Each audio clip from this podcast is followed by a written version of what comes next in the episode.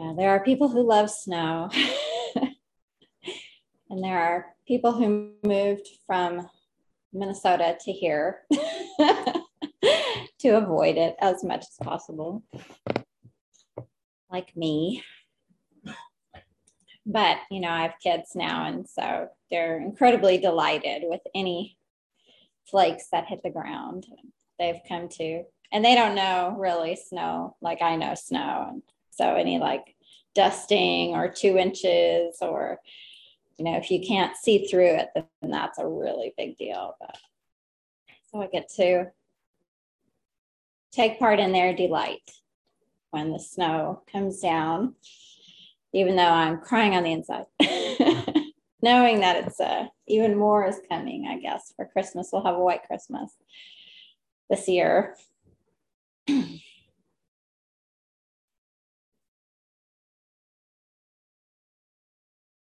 There's, of course, you know, a Dhamma lesson in that, isn't there? We can really take delight in what others take delight in, even if it's not our preference.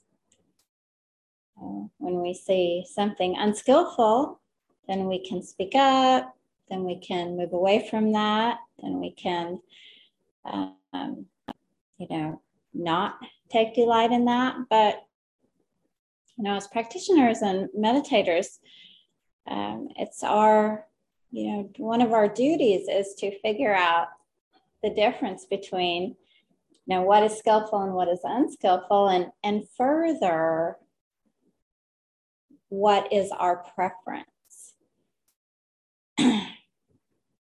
Something might be totally neutral, like weather.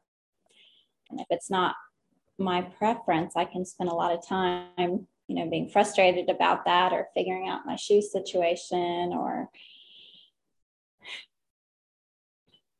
wondering why again we don't have a snow shovel. Um, or I can look around at the delighted faces in my living room. Everybody's nose is pressed against the window over like 10 flakes, the 10 flakes we got last night.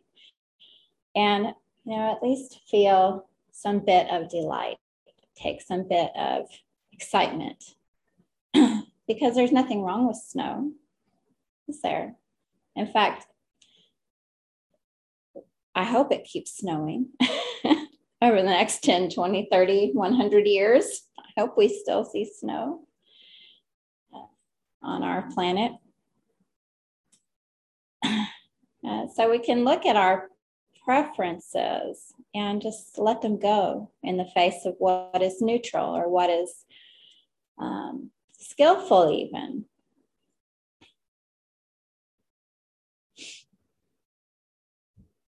I think for me, it's been a harder um, journey in my practice to figure out what to do when I see something unskillful when I when I see it and I know it and it's wrong, um, what's the next step? You know, whether it's in my own family, unskillful actions, in my own self, in my own mind, um, in my own spiritual community at work. You know, we do as we begin to hone our practice and hone our radar for what is good, what is useful, and what is beneficial, uh, then that you know very uh, naturally begins to hone our radar around what isn't. And you know, first we need to know is it my preference? Is this my preference? And what's actually happening is fine. You know, am I just bristling against it because I don't like it, or it's hard for me, or um, it works against my natural state, you know. Um, or is something really off, really wrong, really out of balance, really out of tune? Uh, and over time, you know, with our own practice and our own reflection and our own sitting, uh, we can start to see what is out of tune, what is really unskillful, uh, what isn't sort of born out of kindness and generosity and balance and equanimity and compassion.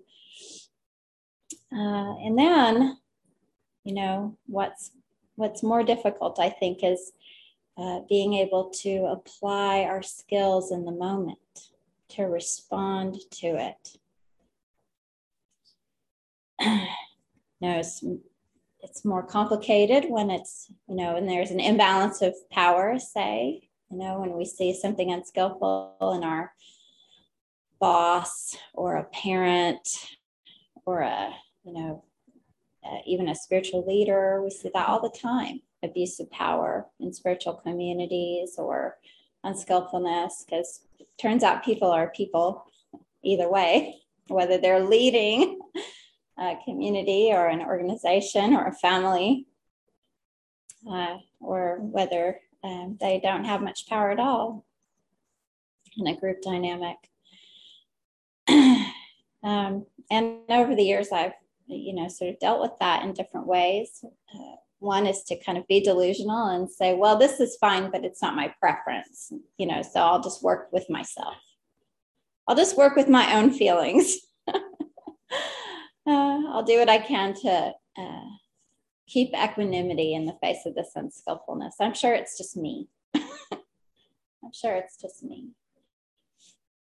And uh, that actually, that's not helpful. It's not beneficial. You know, yes, we do need to uh,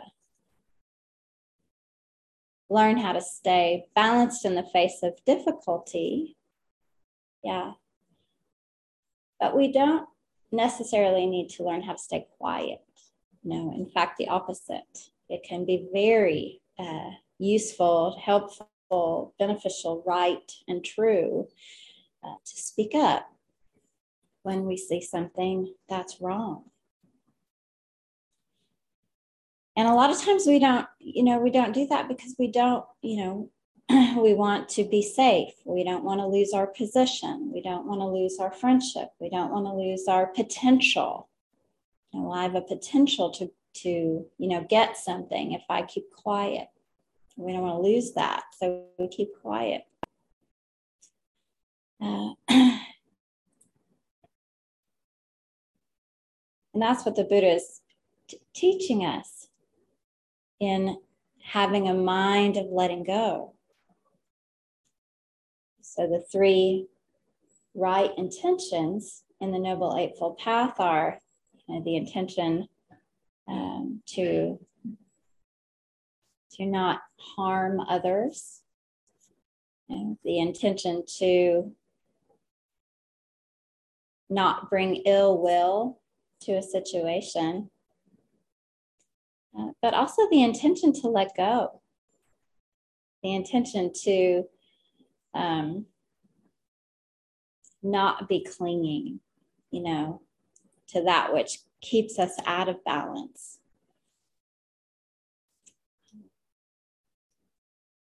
There have been times when I've seen, you know, and we all have, this is not specific to my experience, but there have been times when I've seen, um, you know, small bits of unskillfulness here and there. And, and when I say unskillfulness in this tradition, we're talking about, you know, actions and speech that come from a place of ill will or come from a place of, you know, somebody suffering, lashing out through suffering or acting a certain way because of their own suffering or uh, coming from a place of greed or coming from a place of delusion.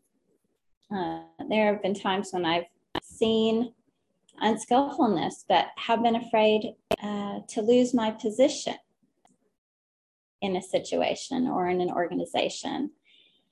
Um, so I haven't, didn't say anything. Or there have been times when I wasn't sure you know, I didn't trust myself. I didn't trust my instincts. Thought it was me. Oh, it must be me. This person can never do what they're doing right now. It must be me. You know, I didn't believe my own eyes, my own ears. And so I didn't say anything. And, um, you know, we can't control other people's actions, and we're not always in the position to to call out unskillfulness or to point it out. Um, but I think as as spiritual practitioners and people in a community, what we can do is we can cultivate in ourselves uh, someone who asks for it, right? So, someone who it is really safe to say to, hey, I noticed something that is off. Tell me why you did this. Tell me why you said this. That didn't feel right to me. I didn't like that. In a in a Buddhist community, um, in a spiritual, in a Buddhist community, in this Buddhist community, in this tradition, um,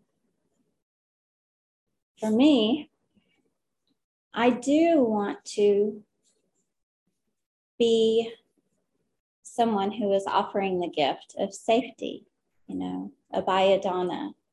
I talk about that a lot here, abhaya dana, uh, the gift of safety. So being someone in a room who people are safe with, who they can say things to, who they can be themselves around, um, who someone who can be questioned, someone who can be pushed back on. Getting pushed back on doesn't um, take anything away from me or from what I do or from my position in the world. Uh, it's an opportunity for learning and uh, you know i might not love it or it might be awkward in the moment or um, but better better better better that i know i'm either being unkind or unthoughtful or um, unskillful or being seen that way than to just carry on in the dark. so, well, I think that that's a real, um, a really important path and area of cultivation in this practice to actually disintegrate our defenses you know, to recognize that um, we don't have to be hurt by other people. That um, that we can uh, that we can take criticism and feedback as an opportunity to learn, to reflect, to grow uh, in whatever capacity, in a family, in a job, in a you know spiritual community. And our past karma has a lot to do with it. You know, as kids, when we're little kids, all we want to do is be safe. You know, and if we perceived our parents or the other adults in our family or you know the authority figures in our life as unsafe then we did what we had to do to stay safe. And so it makes a lot of sense that as adults we do that. We stay safe and guarded and defended. But as we mature in our spiritual life um, we recognize how much energy it takes to stay safe and guarded and defended. And actually, that energy can be put toward developing kindness and compassion and um, safety and equanimity and generosity. Um, and we don't want to use the energy that we can put into those really important aspects of the spiritual path on building our defenses and keeping them. It's just a misuse of good, uh, well intentioned energy. My husband had a laugh, just I was shocked actually. I said something I thought was quite sincere, and he had a good laugh at it yesterday. Because uh, he's been around this, you know, I've been doing this for 17 years and he's been around it, but he's not in it, you know, so he's, he sees some things, uh, but not everything. And a, a few years ago, I kind of just finally took on the uh, practical nature of rebirth, you know, like okay, I cannot get all this done.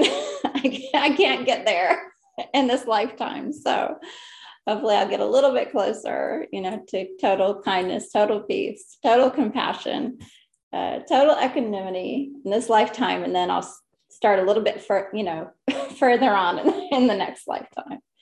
Uh, I was like, okay, I just, you know, like, like one rodeo isn't enough, you know, I need more than one rodeo to figure this out. And so I'm starting to look at my, you know, the potential for rebirth as my extra rodeos. And as Christmas uh, comes on, uh, my old habits are just habits, defenses. This is not my favorite time of year. This is not the most wonderful time of year. Uh, in my experience, it's cold and uh, it's um, there's a lot of uh, extra activities, there's a lot of extra responsibilities, there's a lot of cultural um, expectations, uh, there's a lot of uh, extra stuff. It all just really boggles my brain. You know, all of a sudden it's December and I have all these extra responsibilities and all the stuff. And uh, it, it, really kind of t- tampers with my focus and I get uh, kind of pretty anxious actually as December rolls through every year. and my parents love them to death. They're wonderful, generous people, but my mom has already sent nine boxes of things to my house. Yeah, it's kind of nuts. God love her. I'm overwhelmed already so I so I said last so I was talking this with my husband last night, as I do every year for weeks. and uh, and I said, I said, how many more lifetimes do you think it's going to take for me to be fine with Christmas? and he just died laughing. He's he thought that was the most hilarious thing. He's like, well, that's pretty dramatic. and I said, I don't think it's dramatic. I think this is one area in my life that is really cemented. You know, that this time of year comes around and I just kind of lose my marbles a little bit. And I'm 46 years old, you know, I've had enough rodeos to get my head wrapped around Christmas. and it's just, I still don't have it. So you know, there are places that we just we have those defenses up. We try to create safety. We push back and resist. Uh, and it's just natural that we do because that's how we've been conditioned, or that's how we've conditioned ourselves. And little by little, you know, we can let go those things. Uh, and it's good. It's good to look at them. It's important to look at the places where we're holding on, where we're clinging to the way we want things, where we're clinging to those defenses. Uh, a couple years ago, I said I was really stressed about Christmas. And I said, Is this the year we just put return to sender on everything that comes in? and Todd said, No, this is the year where I take control of the situation. and uh, he became my mom's, you know, my parents' uh, elf. And he does great. it's very generous. It's extremely generous. So having people in our corner, having people around us that don't have those defenses, that want to see the way through to harmony, those are the people who will help us, but also model for us so we can, you know, do it ourselves eventually in a few lifetimes. no rush. I take that back. I, you know, the Buddha taught time is relentlessly passing. No. So we make an effort in whatever way we can right now.